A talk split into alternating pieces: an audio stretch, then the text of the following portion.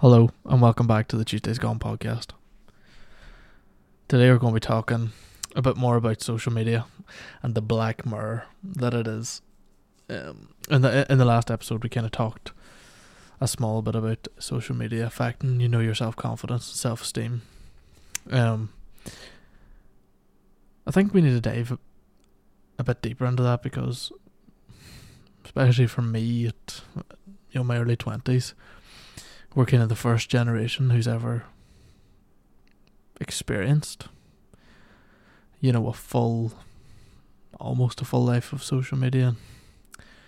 Pro- the first generation to sort of be going through um, from teenage teenage age into adulthood with this thing. I think the first thing I'd like to talk about is knowing my background in um, sort of computing and software engineering, having an idea of how much of your personal information is being taken by social media companies really, really puts that into perspective on how dangerous it is. Every picture you share, every location you visit, you know everything is stored and taken by these companies. And it's scary what they can do. You know if you if you've ever load, uploaded a photo to the internet it, now someone has probably purchased that. Some large corporation has bought you know all these images from facebook and then another company has bought them from this you know data science company. Then they dumped it into their ai tool so n- now all these ChatGPT and OpenAI video uh, or picture generators are generating images with our faces on it or heavily influenced by our faces. So it's just it's just crazy. For example, I noticed there's some highly secure um, tools, security tools. And if you look in the logs of, you know, say something you wouldn't expect. So, say you took a family member's phone, iPhone, and say they're a bit older, and the the only thing they use the phone for is uh, going on the internet or YouTube or something. If you look at the logs, of the the cookie logs, you'll have TikTok. Uh, all of these companies have cookies, harvesting data from everyone, and then they're creating very complicated AI models that can predict what we do and how to optimize our attention. So, most social media platforms are now just super distilled gambling machines. TikTok being the most recent and potent version of that. So if you think stereotypically, what do you think when you think gambling? You think slot machines. You pull a trigger down, you get met with flat new f- sounds and pictures flashing at you. It's exactly how TikTok works. You're you're getting served highly distilled, ultra potent um, imagery, and these platforms reward people for making the most uh, addictive, viewable content possible for the most views. So then the creators are learning from what the models are letting them know is important, and then they're making their conf- uh, their content even more distilled. And so, I I I know plenty of people who sit and those like I done it too for me. Like that's I I I got rid of it because I found myself I would sit down on my phone, I'd open TikTok and three hours would just disappear from nowhere. It might be nine o'clock at night. I might get into bed, and it would be twelve o'clock whenever I look up, look up again, because I you just scroll and scroll and scroll, and it's it's not just a coincidence that it's so addictive. It's manufactured to be this way. And it destroys your brain. It destroys your dopamine systems. You know, people are talking about not being happy, being depressed, not having the motivation to go and do things.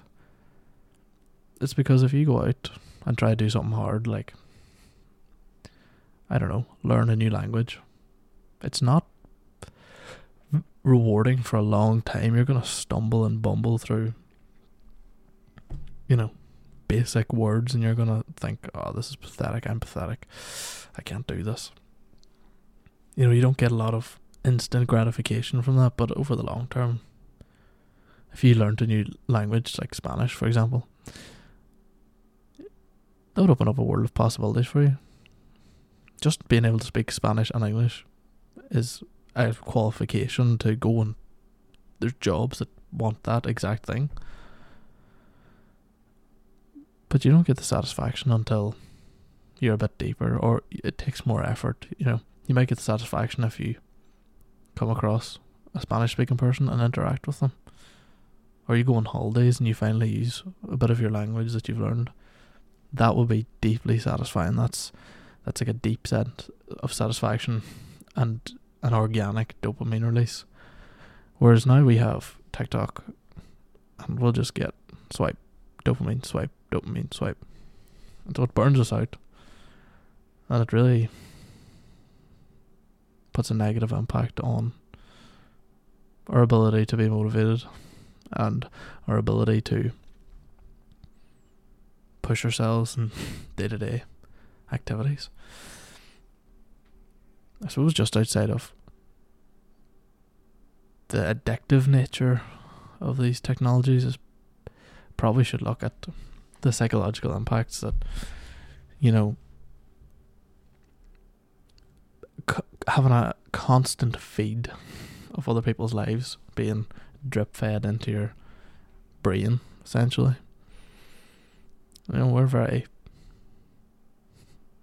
uh, at the end of it, we're very basic creatures, and we're very we get very envious and jealous of people.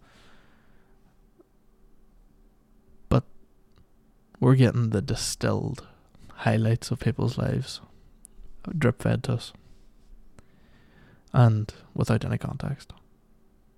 And for me, growing up, you know, I watch people, you know, do go traveling the world. Um, and they vlog it. And they might have a week of a really exciting trip they went on. And it would be edited down into, you know, seven, ten to 15 minute videos of pure distilled highlights of wow, wow, wow. And you're constantly getting hit with the, the positives and the, the highlights. But then if, if you go and do that yourself, they don't show them sitting in a taxi going to the from the airport to the hotel for 40 minutes. They don't show the delayed flights and hours sitting there. They don't show you know the prices of everything they're doing, you know. For example, you might go and watch a video. They might go to a fancy restaurant. They'll show you I'm just got ready. Then I've got to the restaurant. This is what I'm getting. Then the food comes. Then they eat it. Then it's over. Or in reality, it's more. You show up. You have to wait. They take your order. You have to wait some more. You have the food. You wait some more. There might be a problem. They're taking a long time. You didn't get the right thing.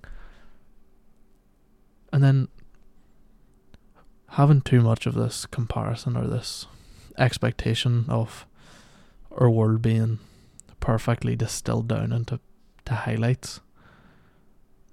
It's it, it negatively impacts our enjoyment of our own life, seeing what other people are doing.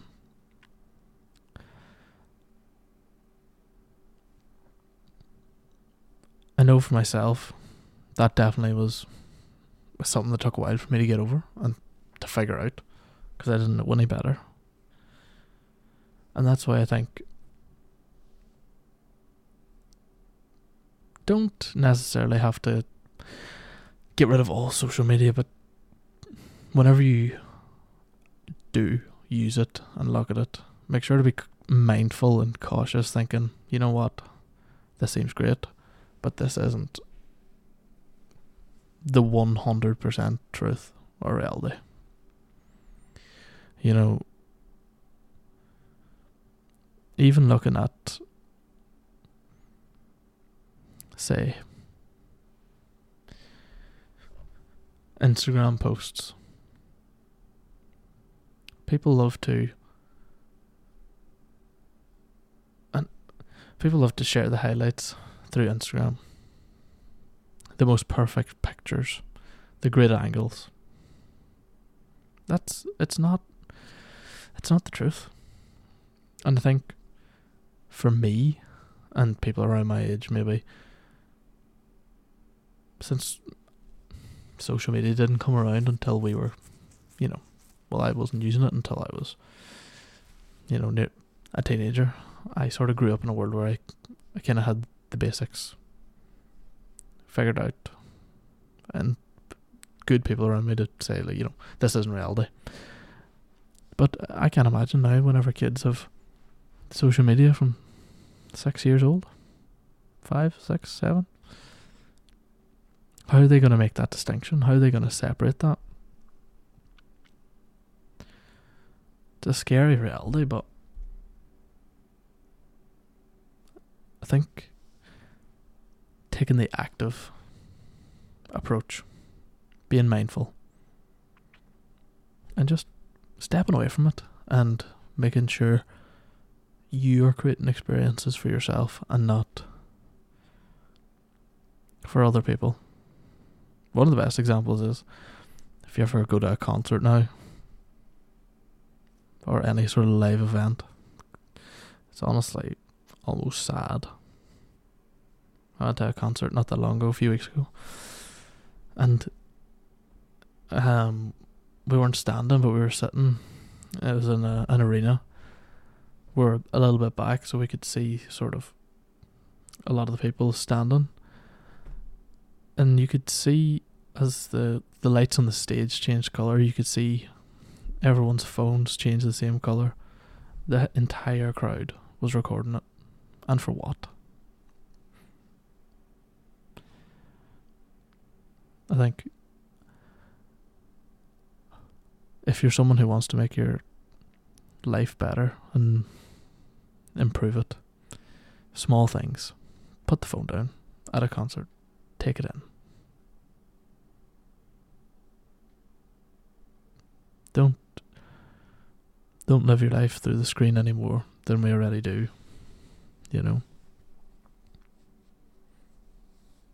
Phones are an inevitable part of our day to day life now, and I don't think we could even go without them.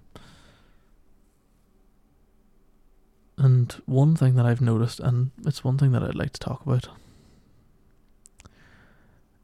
is this new phenomenon that I don't think anyone's even considered yet. I haven't even heard people talk about this. The mapping technology on apps like Snapchat and even I uh, uh, iMessage.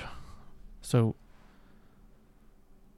I've noticed that people nearly have developed a, a dependency, a mental dependency on being able to see where everyone is, you know. I know from friends and whatever, people freak out whenever you turn off your location. Whenever you people don't have drip fed information. Uh, people in relationships start obsessing over, oh, he was seen X amount of minutes ago in this place and he turned this off. I think in the next few years, there's going to be some serious studies into the effects it's causing because I think that is having a massive impact on young people today. It's it's weird. It's it's like it's developed an obsessive nature like a, an obsessive habit so quickly. Clearly, because it's such a powerful tool that we've never had access to, and we're just sinking our teeth into it, and we're the guinea pigs, you know, to see see what happens. Because,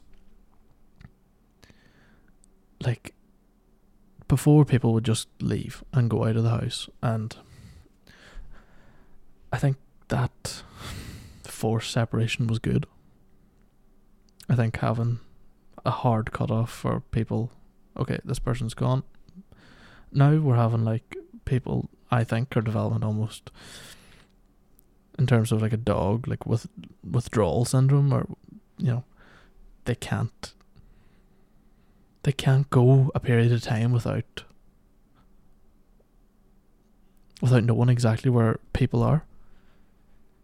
And then they speculate and this I think this feeds into the whole anxious mindset that we have is you know, they look they've too much we've we've too much information to the point where they go, Oh, oh I seen this person's supposed to be coming and seeing me but they're at this place and they were seen there ten minutes ago, like what are they doing? Are they they're doing something bad? Is this why am I not in the know about this? And people start to freak out. And I think it's a crazy powerful technology that's just been thrown into the hands of people and we haven't seen the effects of it yet. Like for relationships. It's it's a as as if at the minute finding people is seems to be difficult enough for most people layer on these additional complexities and these different difficult terrains to navigate for people because we don't know the answer. There's no book, you know, or there's no there's no answer for this. I think that's something that that needs to be considered. For me, I just turn it off. I have it all off because I don't want to create that sort of dependency. The idea of people knowing where I am all the time, not even for like privacy or it's just I don't want that level of, I guess, attention paid on me. So I think, uh, uh, if you, well, even with any relationship, whether that be friends or whatever, I would strongly consider getting rid of that. Just turn it all off. People start ask questions at the start. They're like, "Oh, I see you're not turned on on the maps." just leave it off. It's not worth the the the hassle. So yeah, I think that's something that'll be quite interesting. I'd like to see a study done on it. I'm not actually sure um, if anyone's ever looked into that, but I might I might do some research there.